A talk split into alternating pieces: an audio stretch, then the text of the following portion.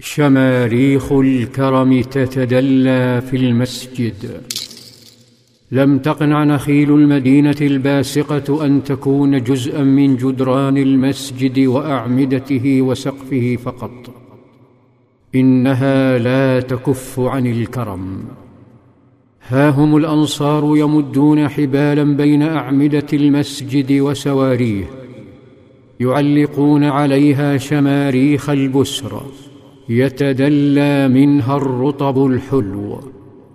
يقول أحد الأنصار كنا أصحاب نخله فكان الرجل يأتي بالقنو والقنوين فيعلقه في المسجد فكان أحدهم إذا جاع أتى القنو فضربه بعصاه فيسقط من البسر والتمر فيأكل.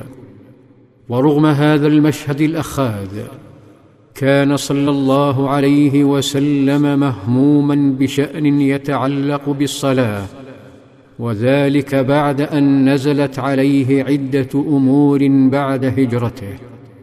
كانت كل الصلوات في مكة ركعتين عدا المغرب ثلاث ركعات. وبعد الهجرة جعلت كل من الظهر والعصر والعشاء أربع ركعات. وبقيت المغرب والفجر كما هما كما حرم الكلام ورد السلام أثناء الصلاة. لكن ما يشغله صلى الله عليه وسلم هو جمع الناس لها فالصحابة يعرفون مواقيتها التي علمها إياه جبريل بعد الإسراء. لكنهم بشر ينسون ينشغلون ولا بد من تذكيرهم. شعر صحابي اسمه عبد الله بن زيد بهم نبيه. ولما خيم الليل وأوى إلى فراشه رأى في الرؤيا رجلا يلبس ثوبين أخضرين ويحمل ناقوسا فسأله أتبيع الناقوس؟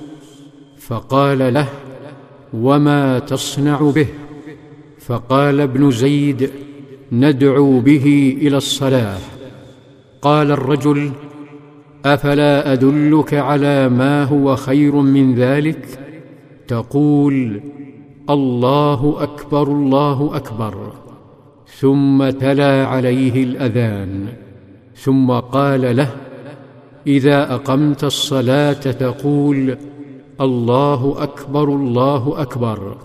وتلا عليه الإقامة. نهض ابن زيد لصلاة الفجر. فتوجه إلى نبيه صلى الله عليه وسلم وأخبره بالرؤيا. فقال صلى الله عليه وسلم إنها لرؤيا حق إن شاء الله. ثم سن لأمته سنة في اختيار المؤذنين من ذوي الأصوات الندية فقال له قم مع بلال فألق عليه ما رأيت فليؤذن فإنه أندى صوتا منك.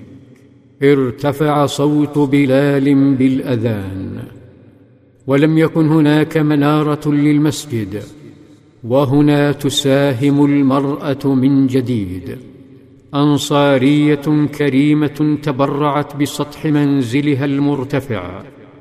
تقول كان بيتي من أطول بيت حول المسجد فكان بلال يؤذن عليه للفجر كل غداه. فيأتي بسحر فيجلس على البيت ينتظر الفجر.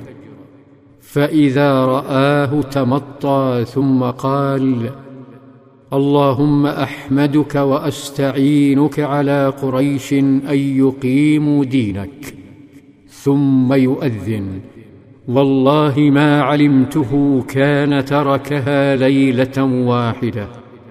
إنه دين التسامح. بلال يدعو لقريش بالهداية كل أذان. وقريش تريد قتل نبيه صلى الله عليه وسلم. في ظلال السيرة.